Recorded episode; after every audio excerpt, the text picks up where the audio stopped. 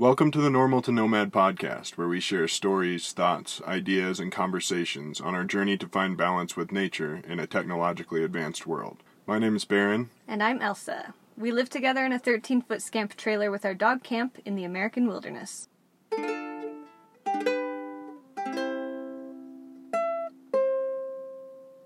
Welcome back. Today, we talk tech, one of my favorite topics. And yours too, I think. Yeah. I mean, it's the only way that we're able to do this. Yeah. So where should we begin? Why do we like technology?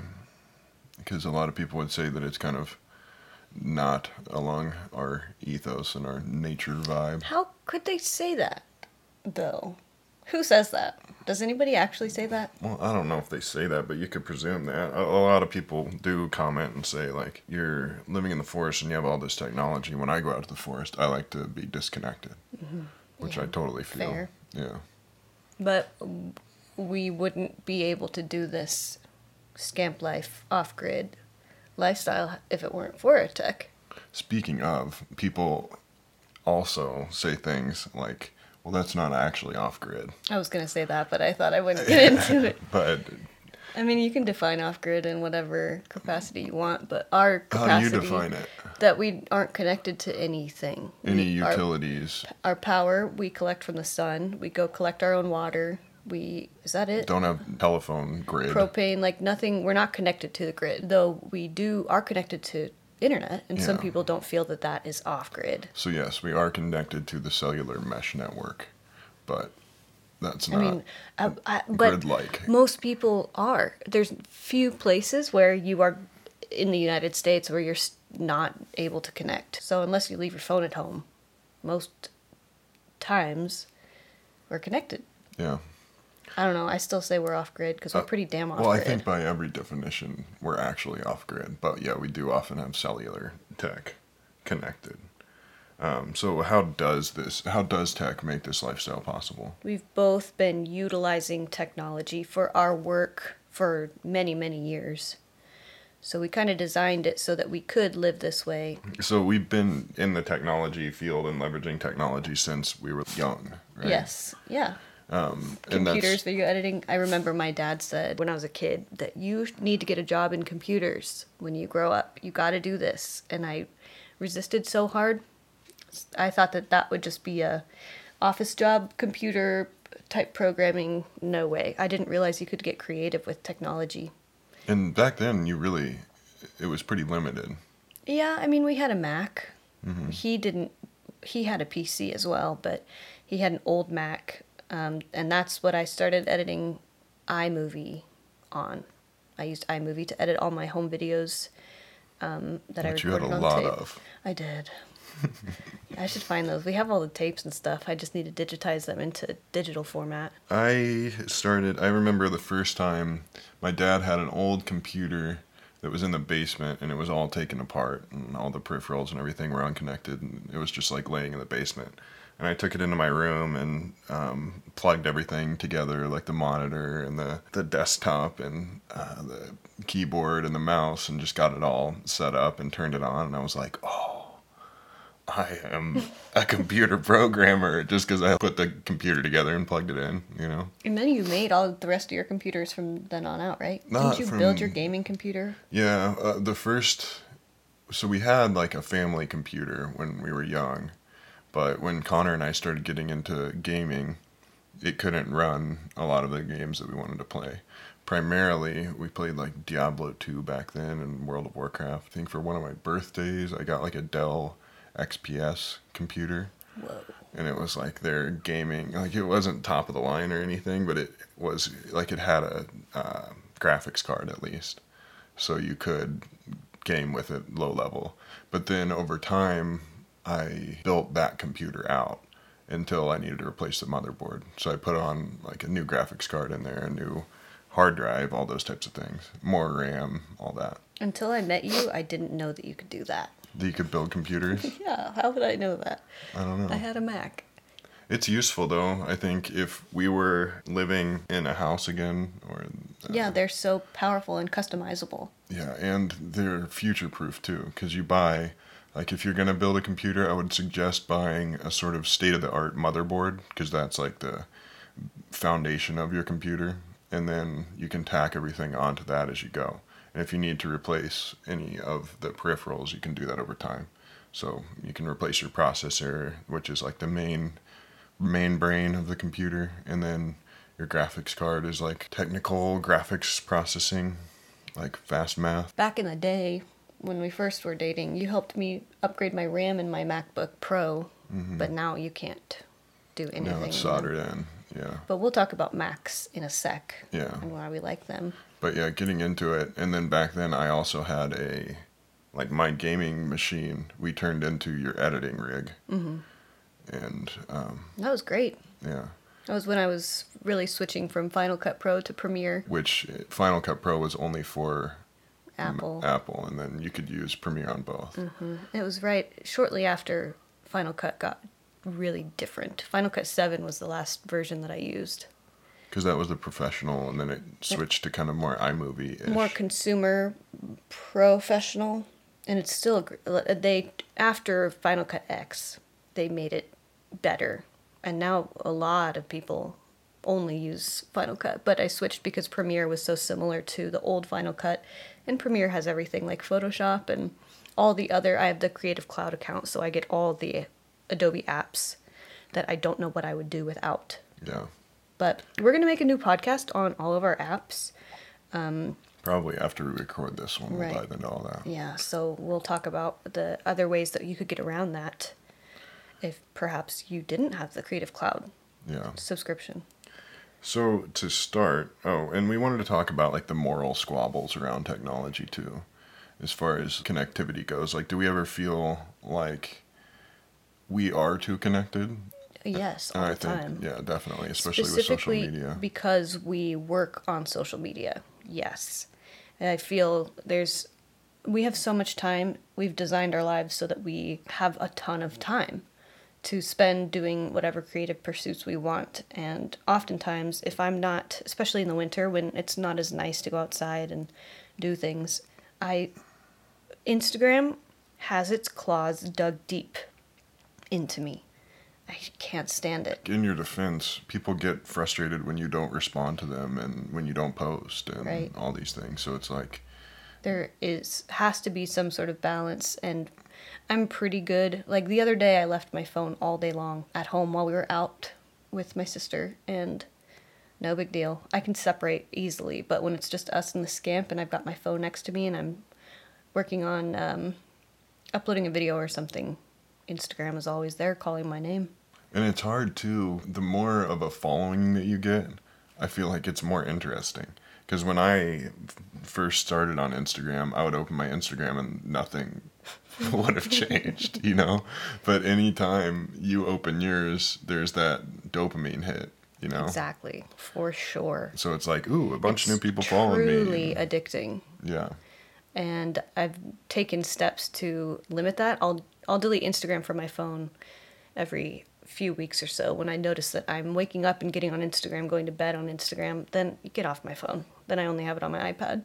Facebook has not been on my phone for probably over a year now, and that's not a big deal now. Facebook is kind of old news anyway. Facebook kind of sucks. It does. Anytime I get on Facebook... It's past its prime. It's so polarized, because I think that the algorithm optimizes for polarization. And I think that's partially due to that being what engages people.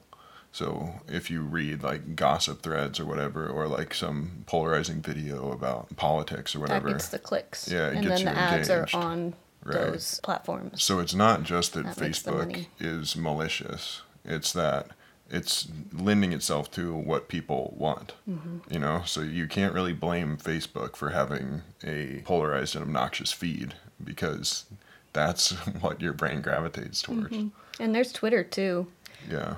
But I don't do Twitter, thank goodness. I never got into it because I like the visual format of Instagram. A lot of people, especially the older crowd that I respect, are on Twitter. So I've been dabbling in it recently, but it's often so politically charged and so argumentative that it's even more divisive than Facebook is, I think. Social media is hard. I wish that we could just do away with Facebook, especially completely.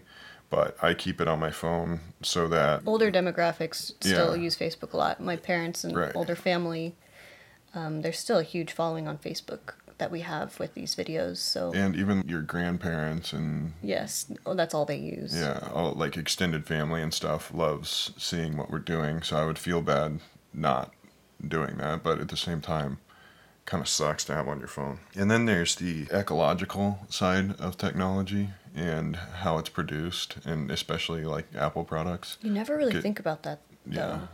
They're under most intense scrutiny, I think. With the factories and child labor, building the phones and stuff for pennies. Right. And then you have all of the ecological impact of mining lithium and all those different things, too. And then once the phones are thrown away. Now they have better programs, though, where you can trade in your phones. And I think they bring those to third world countries and stuff and sell them for cheap. Maybe some of them. But the mercury and stuff in the batteries. Is it mercury? I think it's lithium. Oh, whoops. Yeah. Lithium batteries, duh. Yeah. Those rotting in landfills. That's not good. Pretty gnarly. Holy moly. But thankfully, they're getting better at recycling. Like a lot of Apple's newer machines are recycled aluminum and stuff. And there's a lot of resources for recycling old computers. Thankfully. So how we, and I know that you could give us crap for this and like having all this tech and everything, and I empathize with that. It makes sense. But what we do to sort of offset that is we try to buy our technology used often whenever it makes sense. And we try to keep it for as long as possible. You have had some of the oldest Apple gear I've ever seen. I pay attention to all the keynotes and everything, and I stay up on technology. And so I know what features are coming out and what features are on the horizon and all those types of things. So I try to buy all my stuff when it makes the most sense as far as a longevity perspective goes. So my Mac, I guess we can transition into that. I've had it since 2012, so that's 8 years now. And I've used it almost every day. And I've replaced the battery twice over the course of 8 years. That's amazing with how frequently they pump out the new models and make you just, that's what Apple's so good at is you need the best, the newest. This model is better than all the last. But if you can abstain from that and find sort of, I find joy and satisfaction in having old things, like especially in the technology sector, because it makes me feel like I made an intelligent purchase. I just got a new iPad and replaced mine from 2012. And if next year I had to buy a new iPad for some new feature, I would kick myself for it. You know, I like to have things that last a long time. Mm-hmm. So yeah, when I bought my Mac, that was when I was first getting into web development, and a lot of the software that I needed, you could only run on a Mac. And I needed the portability to like go to clients' offices and all that kind of stuff. So you got a MacBook Air? Yeah. And that was 2012. And the Air had been around for a while at that point. So I knew that the form factor was vetted out and it was solid. You love the small form factor. Like you just bought a brand new iPad Mini. Yeah. The old was a Mini. You've got iPhone SE, which is the smallest form factor. It was the size of the 5. Yeah, but it's the 6S internals. But yeah, I've always geeked out on tiny stuff. I don't know what that is, but ever since I was a little kid, and now we live in a Scamp, and I love like tech and gadgets and gear, and I like for it to be like, ultra compact. So I had a gaming machine that I built when I got my Mac, and as soon as I switched to OS X or Apple's operating system, I never ever could use my Windows machine comfortably again. OS X is just really intuitive. It's clean. It makes a ton of sense, and it kind of stays out of the way, and you don't have to deal with the crashes and updates. And I don't know, Windows is just, I don't prefer it anymore. As soon as I got, for the last 8 years, as soon as I got my Mac, it's hard to get on a Windows machine anymore. It feels quite a bit more mechanical, Windows. Yeah. It's more left-brained almost, whereas Apple is a lot more right-brained. But I would consider myself to be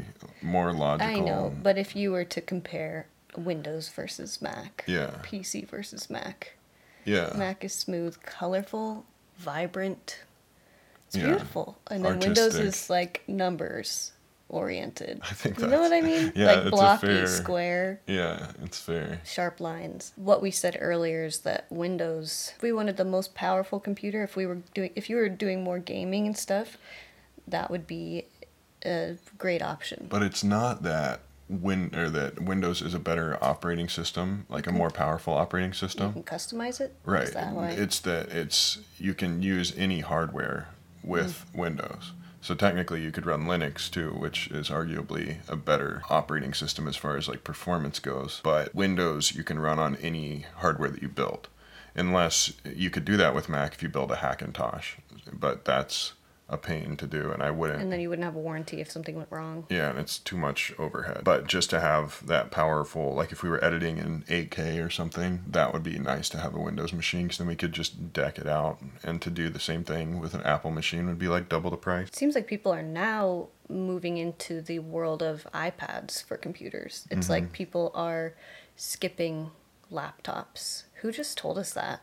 Apple, somebody said. Now they recommend going straight to iPads for families instead of getting a laptop. I'm so fortunate to have had a MacBook going through college, and gosh, I would have loved to have had a Mac back then. I had a little tiny netbook. It was like the micro laptops, and it was so slow and miserable.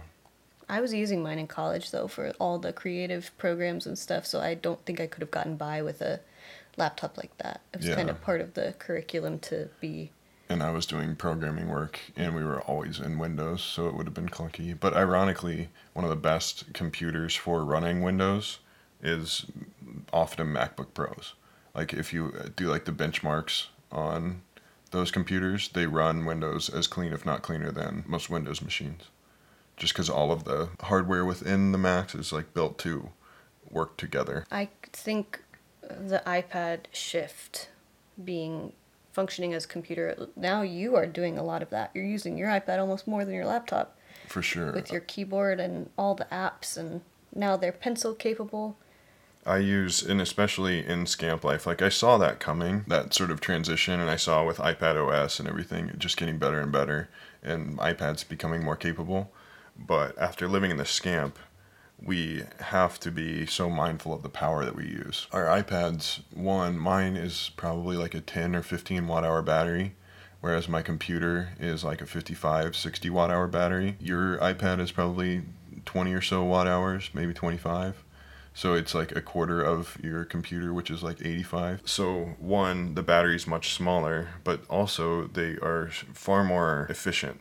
So even though it has a smaller battery, you can still run your iPad for a good 10 plus hours without draining it. And another thing is you can charge it off DC, which with some of the newer Macs, you can do that with the USB-C ports, but you still need to step that up to a much higher voltage to charge them. But with our iPads, we can charge it off a standard 5-volt DC USB 3 port and just run them off our solar super easily.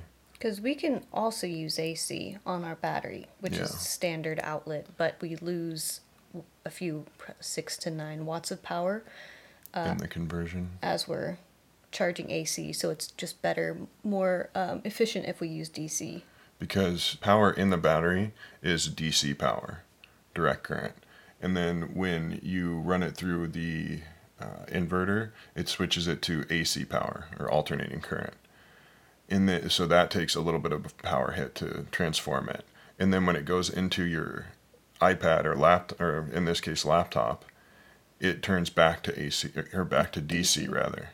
So you're losing power in both of those steps. But why it does that is because with AC, it's a lot easier to run a lot higher voltage. So you can running a hairdryer. Yeah, so you can pump all that power into the laptop a lot more quickly. So what all do we use our iPads for? I use my iPad mostly for drawing.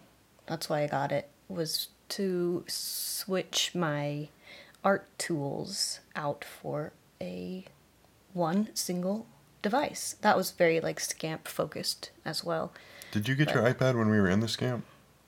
I believe we were in the Scamp for a year before I got the iPad, and that's when I was doing all the doodles with all my pens and sketchbooks, and the iPad just seemed so dreamy, and I got it, and heck, it was.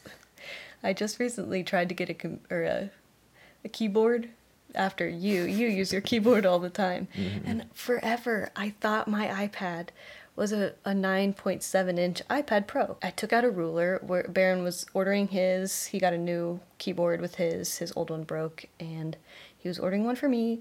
Took out my ruler, measured my iPad, 9.7, okay, cool. Then we get it, and my keyboard is too small, because how the heck am I supposed to know that you are measuring your screen from corner to corner? Diagonally. Not lengthwise. Like, what the heck? And why? Do you know why that is? No, but, I mean, why would they make it so that the iPad is 9.7 inches? That's confusing. Long. So that's that's the impossible. Confusing part is that it was, so you measured it just lengthwise.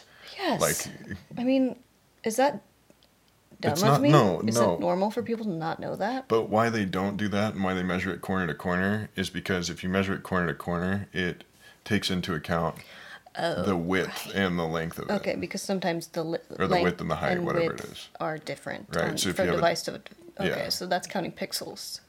Effectively. So if you have a different aspect ratio than if you were just to measure it straight across, or straight, like in a straight line, not diagonally, then you wouldn't account for the fatness of the screen. Because my screen on my phone goes all the way from end to end. I have an 11 Pro iPhone. Corner to corner, so yeah. So corner to corner, I see how that would be way different than measuring yours corner to corner, which right. is the SE with the black bars on the top and the bottom. Right. And then if you measured, like, the iPad, for example, like my iPad Mini, if you measured it lengthwise... It's far longer. Yeah, but hardly longer than your phone. But if you measure it corner to corner, the screen is much... Or, like, diagonally, then the screen is actually much bigger. Yeah. So that's why they do that, even though it's confusing. So I still have yet to get the correct keyboard, but if I did have that, it would be so nice to just whip out my iPad and my computer to write, to do blog posts and stuff.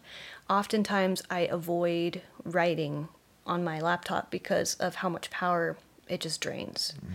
I've got an older MacBook Pro, and it takes so much power to charge it, so I just kind of avoid it. Whereas, like you say, whipping out the iPads takes such little power, and they charge so quickly that... We don't even notice it. Right. On the big battery. The keyboard that I use is a Brydge keyboard, Brydge. I had a Zag keyboard for a long time, but they're just not built as well. They're plasticky and... But it was great. I had it for well over 2 years. It was so cool. It was just like... an Apple laptop keyboard. So it looks like you had the tiniest Apple laptop in the world. Yeah. But it was just a tiny keyboard that mimicked it and a little iPad. And that's the same as I have now. I just replaced my old iPad from 2012 with the new iPad Mini that's the exact same form factor with just newer internals and stuff. And then I got the Brydge keyboard, which is a full metal construction. And we want to get the same thing for you. It effectively turns your iPad into a clamshell, like, laptop. So then that's what I do most of my writing and everything on. But still, I have yet to make the official switch because I don't like the iPad video editing apps. And we'll talk more about that in the apps episode. But I'm still so Premiere. So laptop. I've got all the quick keys down. If I were to switch, no. It doesn't even have audio scrubbing. Like, that's huge. Does it now? I feel like soon they will have everything. Likely. It's something in the next few years, yeah. With the advent of everybody switching to iPads, for sure it'll get better, and I'll switch too. I think so. I'm holding out on not getting a new MacBook Pro because soon enough they'll be obsolete. I think if you had a keyboard so that you had all your quick keys and you used LumaFusion and then used your Apple Pencil as your input device, I think it could be awesome. Yeah. And super fast. It's also just the whole thing of learning a new program when I know these programs so well. It's like Apple's Affinity Photo is there. It's so good. It's not made by Apple. It's made by Affinity, right? Oh, but it's for Apple. Right.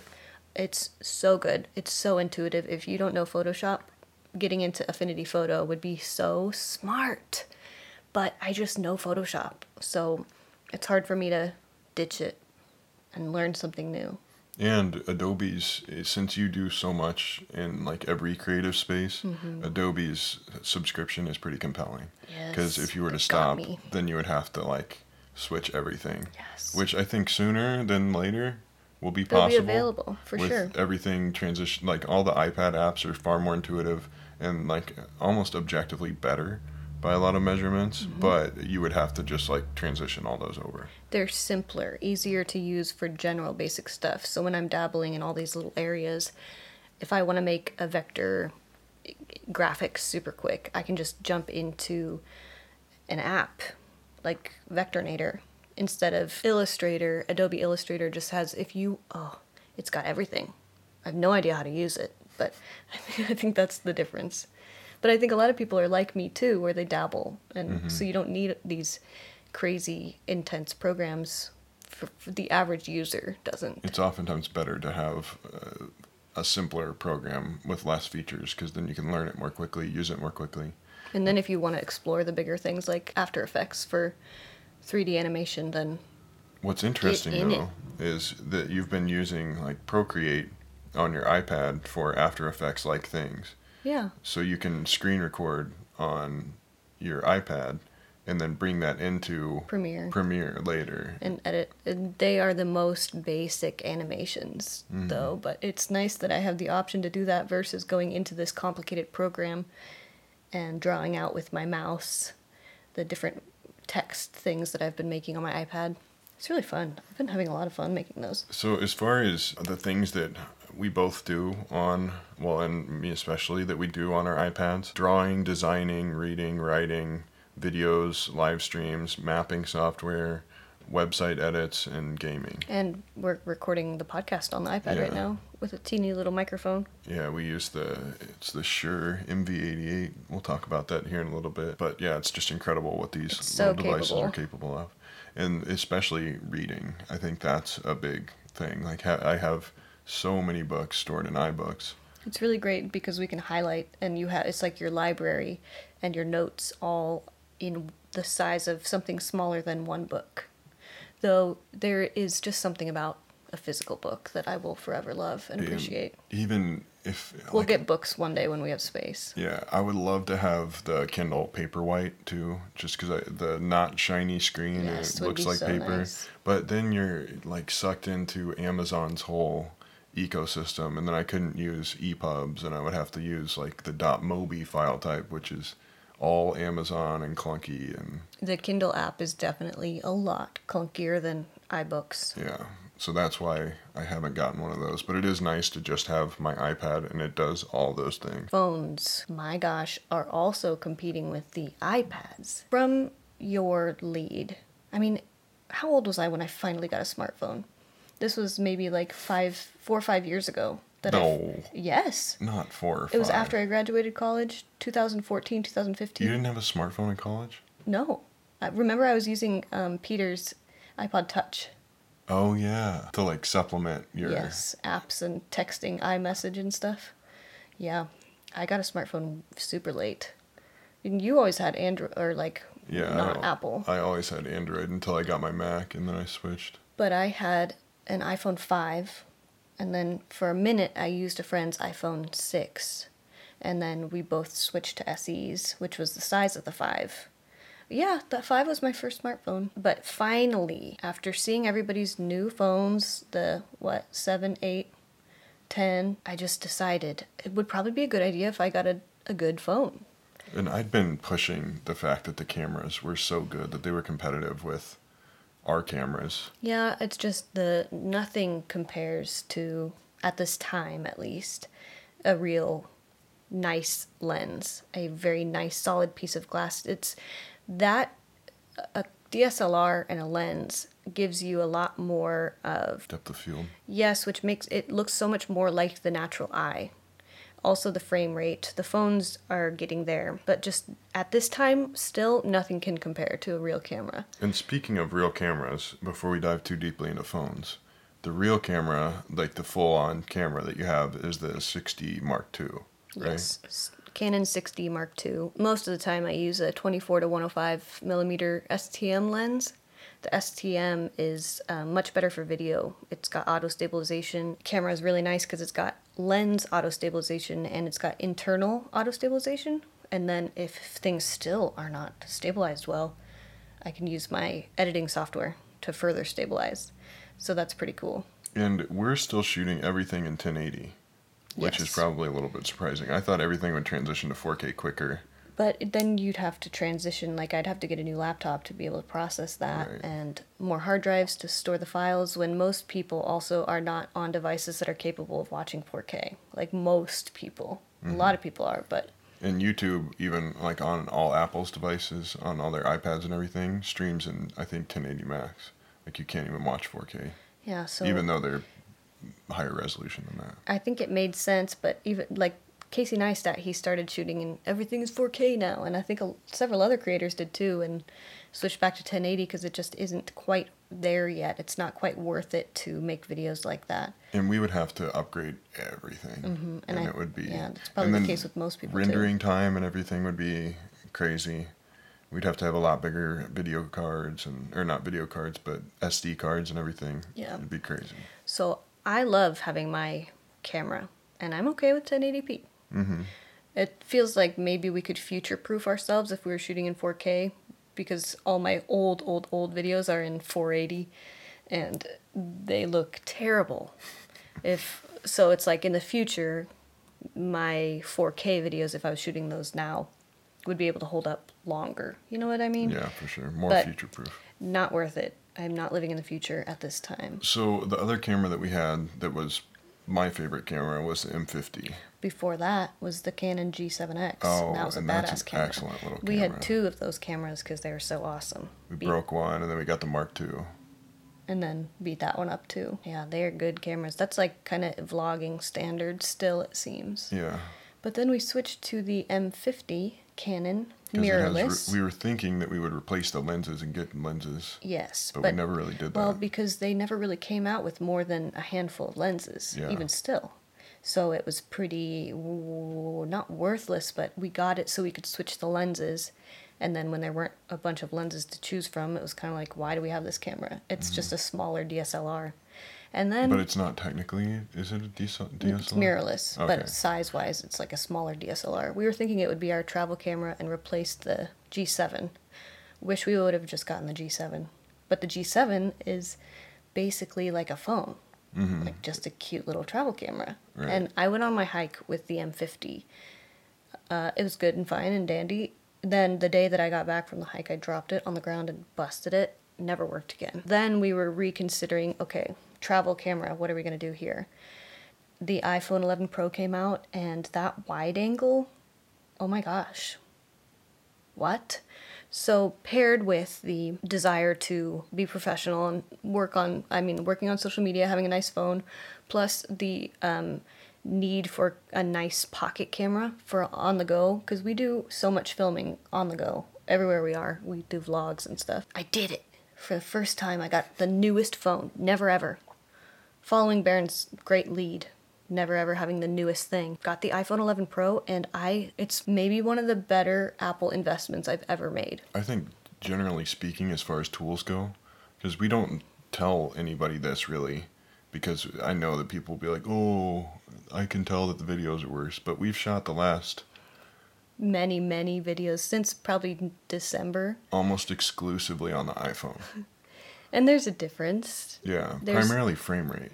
Yes, so it doesn't look quite as cinematic in some ways. The depth isn't quite there, but the wide angle gives a completely new perspective. You can see almost the entire inside of the Scamp from my phone. It's so good in low light. It's really good at auto-adjusting, too. It's just an excellent tool for people who are doing video work. The only thing is that it's a fixed aperture. So the lens can't like open and close any more than what it is. So then to adjust how much light is coming in, it auto adjusts the frame rate. And ISO. Yeah. So then shots in the evening might be super grainy, but what it does is it auto turns on the flash. Right. So it's interesting because like when we turn on our BioLite light, the hertz of that light flash, or they like sync with the frame rate. They do not with a DSLR. and so that you get that kind of zebra, you know what I mean? Yeah. So this flash on the phone does not. It syncs. The hertz sync with the frame rate in some way or another, so you never get that. So it's just easier. I mean, you got a built-in freaking flash on your freaking camera. It's amazing.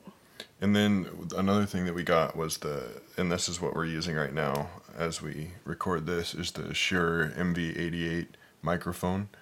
And it plugs into the lightning port of any phone or like iOS device. It's probably like 2 inches by 2 inches. It's teeny tiny, but it's a great mic. It's so small. In the app, you can adjust the angles at which you record, so you can make it ultra directional or record a wide angle of sound, and it's super adjustable. It's a great little mic. Case by case. And Henny the Business on YouTube is who turned us onto these little mics, and it's been incredible. Yeah, and it can fit in a pocket, and it's awesome, cute little case. Right, so we can have our camera and microphone in a pocket. Tim Ferriss, he also records when he would need to do a quick intro or something. Yeah. He has this mic too. Then peripherals. Before that though, on the phone, if you want to record a fixed frame rate or ISO or those different things, the app, there are several different apps that like turn it into a more exact, a DSLR, so you have those controls. The one that we've been using is the Moment app. Moment, and you can set all of the parameters of your phone just like it were a camera, which is super useful. And that way you can, with 24 FPS or frames per second, that's how you get the sort of cinematic, similar blur to how you see. So if you shake your hand in front of your face, it actually blurs a little bit. Like you don't see every frame as it goes perfectly sharp. And if you shoot in 24 frames per second, it kind of mirrors how we see. Whereas if you shoot in like 120 frames per second, then you can see each different frame as the hand goes. So it's super clear in each frame, but it looks kind of robotic when you play it back. It's really cool too. You can adjust the color layout in the Moment app, whereas the iPhone naturally does a great job at auto color correcting, but it can be really funky with the shadows and highlights. If you're in a really, really bright area, it will make your face look so strange. So you can adjust the Moment app to be flat, and that is a more professional way of doing video editing. Then you can go in and color correct in post-production. Because why that's difficult is if the app or if the phone is making it like ultra vibrant and optimizing for every individual scenario directly and like enhancing the color for that, and then you bring it into your video editing software later, then you have to try to like match everything up, and since it's all over the place, it's hard to make it feel consistent. My phone is the SE, the iPhone SE, which is he's old boy. It's old school, and I got it for like $180 a year ago, something like that. It still runs the latest OS. It shoots in 4K, shoots slow motion, and since it's a smaller screen, it can use an older processor and still keep up. It's so nice how small it is. Yeah. Why don't phones come in smaller formats anymore? I don't know. It sucks. I can't reach the top left corner of my phone because it's so damn big. And mine fits in my hand perfectly. So if that body had a screen that went from top to bottom without the black bars, it'd be the best, amazing phone. But so yeah, I still use the SE, and I'll continue to until they stop supporting it with software updates. And then peripherals. Elsa, you want to start, or should I start? I mean, these are all your peripherals. You're the one with all the tech. Well, I just recently got a pair of AirPods, and I got the AirPods 2, but I didn't get the wireless charging case, so I saved like $40 or something like that. They have been incredible. That's what everybody says about them, is they are just amazing. And you always have headphones in, so it was just the next step. Because my brother had them, and he said that how much he loved them, and he couldn't stop raving about them. And literally everyone who has them says that they're incredible. So I was like, okay, I'll go for it. Because I cut my Bose headphones again somehow. Needed to replace those. So I just went for it. And they've been amazing. Like, I have them in all the time. And the charging case is super nice. They last forever. You can charge them super quick in the case. If I'm on a walk and listening to a podcast or on the phone, I'll have one of the AirPods in a lot of times and have the other one charging. And then I can, if the one in my ears gets low, I can put the other one in and then take the one that I was listening to or talking on the phone with out, charge it, and it automatically switches the mic and the audio between them. That's really cool. It's like they're just super intuitive, super nice. I just can't get over the stupid look of them. Yeah. I don't want a dumb white bar coming out of my ear. Yeah, it's just worth it for me. I don't care. Okay. I know it looks dumb. The AirPods Pros, like I considered getting those, but I don't. They're just not that much better for sound canceling. Sound canceling's cool. I like the squishy ear option. They're smaller, but supposedly with that squishy ear over time, it will start to like slip out of your ear as that plastic gets older, or that rubber, I guess. I want some. I'm waiting for them to make some black ones, and then I'll consider. Yeah. And then something else I recently got, and I got this as a gift from Tucker, the owner of the closet we're in. Yeah. He works for a tech company doing like development work, iOS development and that kind of stuff. So he had a couple test Apple Watches sitting around, and I was getting ready to get one, and he was like, dude, I'll just send you a Series 3 Apple Watch, which is a few generations older. But as far as I'm concerned, it has all the tech that I'm interested in. And it's been really cool. I would probably be a little disappointed if I would have paid full price for one, just given that I don't use it, I guess, to the fullest extent, because I'm not like in meetings and scheduling things and doing the normal thing that everybody's doing.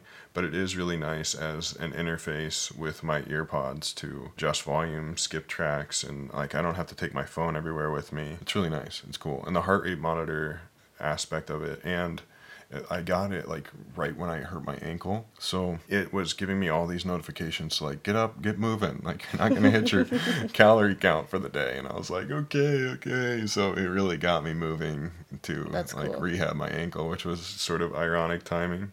But yeah, it's really cool. If I were to suggest anything, and you just want like you want to use it simply, I would suggest getting a Series 3 because you can pick them up pretty cheap now.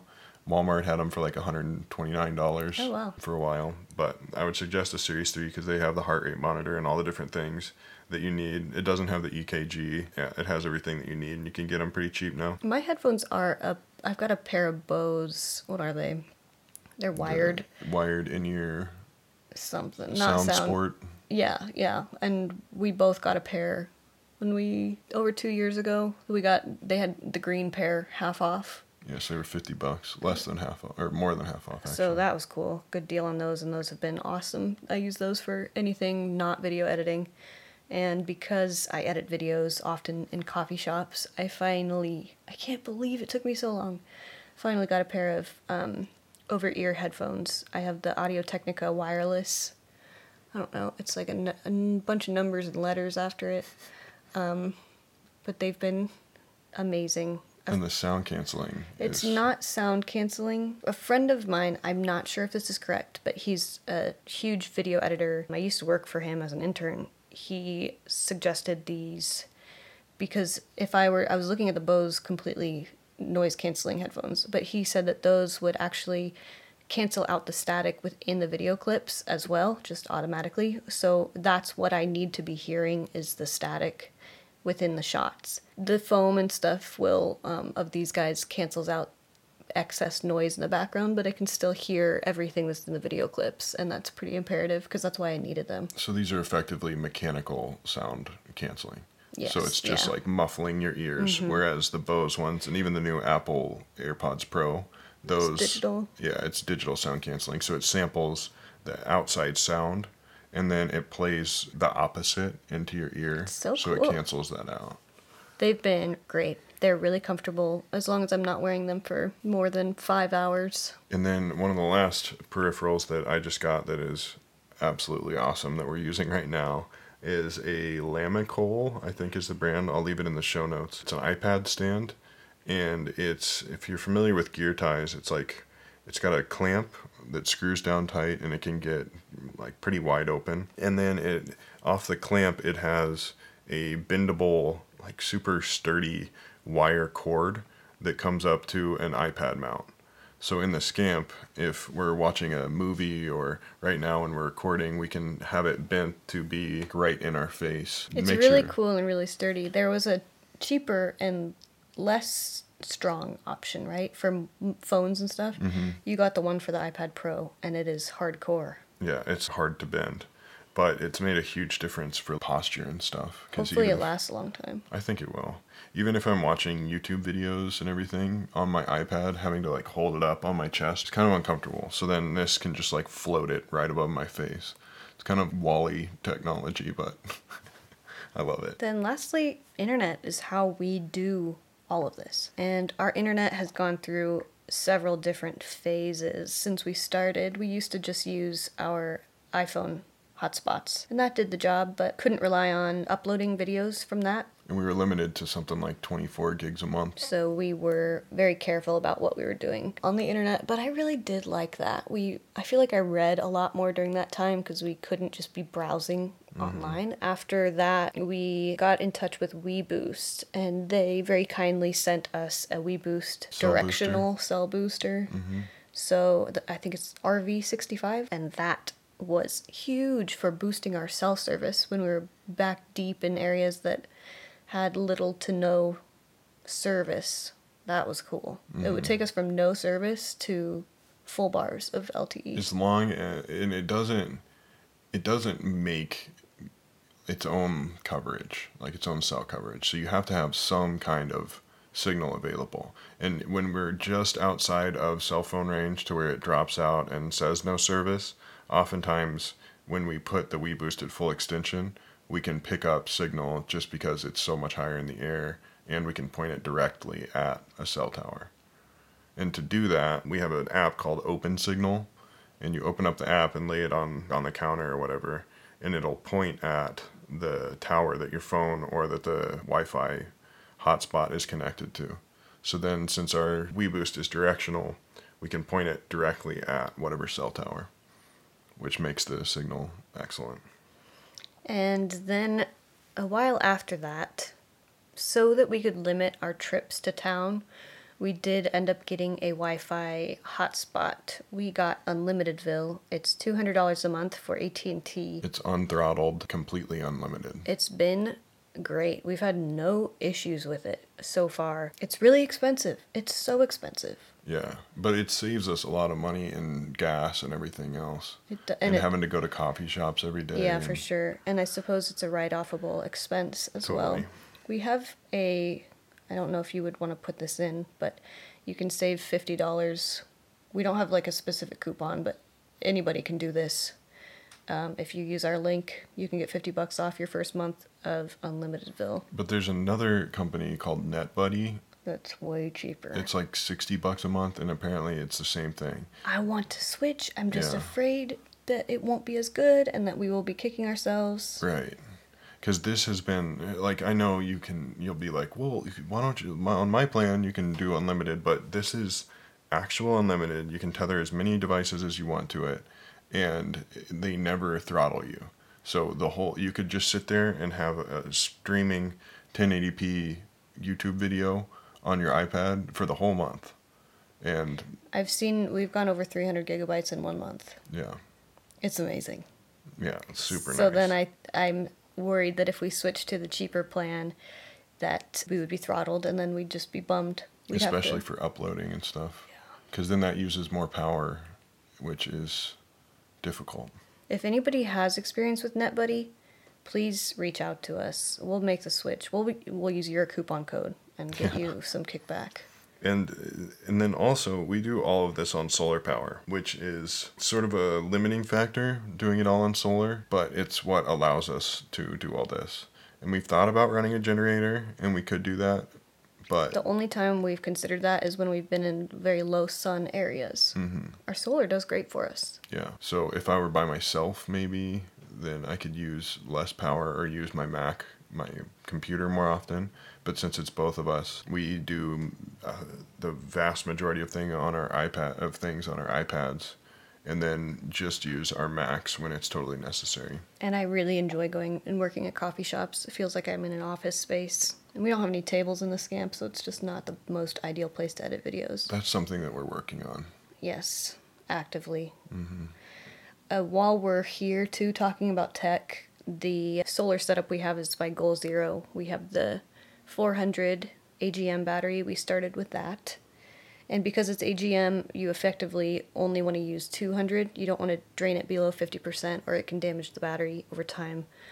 So we switched to lithium. Where we bought a lithium to supplement that. Yes, yeah. We added a lithium, 1,000. So lithium, that's like what we have in our laptop. So draining it down to zero is fine. We never really do that, though. We try to keep it well above 20%. This winter we got down. When you were playing World of Warcraft, we'd always get down below 20%. We've got a 100-watt panel as well by Goal Zero, and we also have a 50-watt panel. And that has been great to charge both of our batteries. Yeah, I don't think we need more. It would be nice to have a panel on top of the Scamp just to passively make power all the time, especially if we're like closer to cities, because then we can't leave the panels out for fear of them being stolen. It's worked great so far. Yeah, it's really simple. It's a pretty... we love the Goal Zero system because, like Mac, it's all built in to one little box. You don't have to mess with anything. And it's modular, so we can move the batteries and the panels anywhere we want. We don't have anything wired in. It's really nice.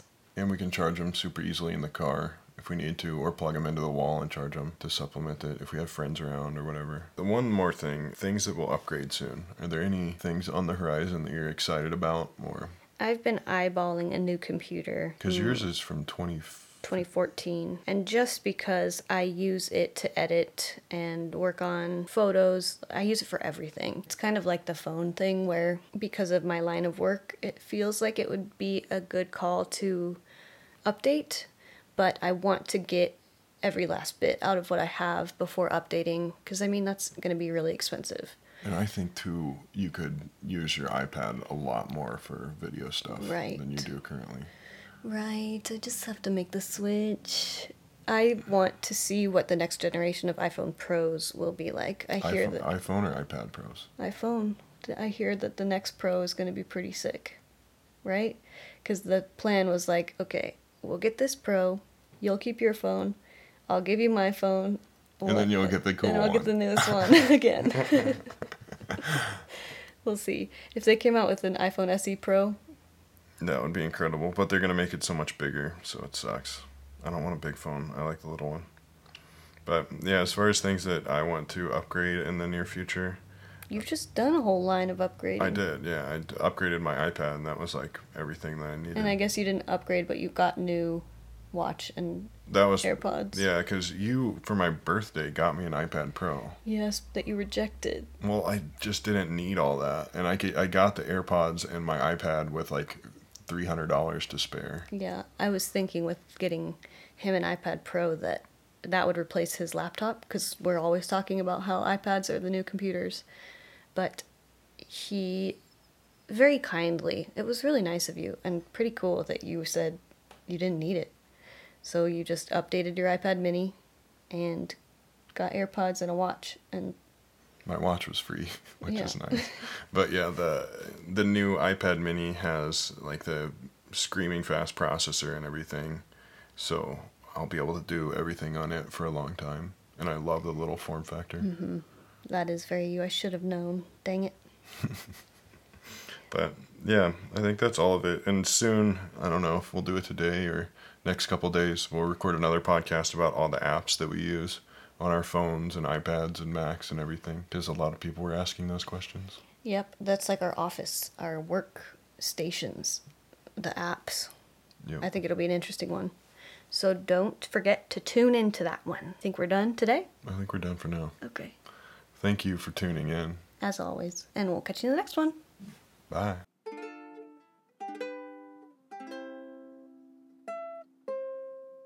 Thank you for listening to this episode. For more information and links to the things we talked about, check out our show notes at normal2nomad.com/podcast. If you want to see more of what we're up to, we've documented our travels on YouTube for the past 3 years and are up to 250,000 subscribers. Check it out at youtube.com/elsaray. Please give us a 5-star review if you like the show so other people can find it. Thank you, and have a wonderful day.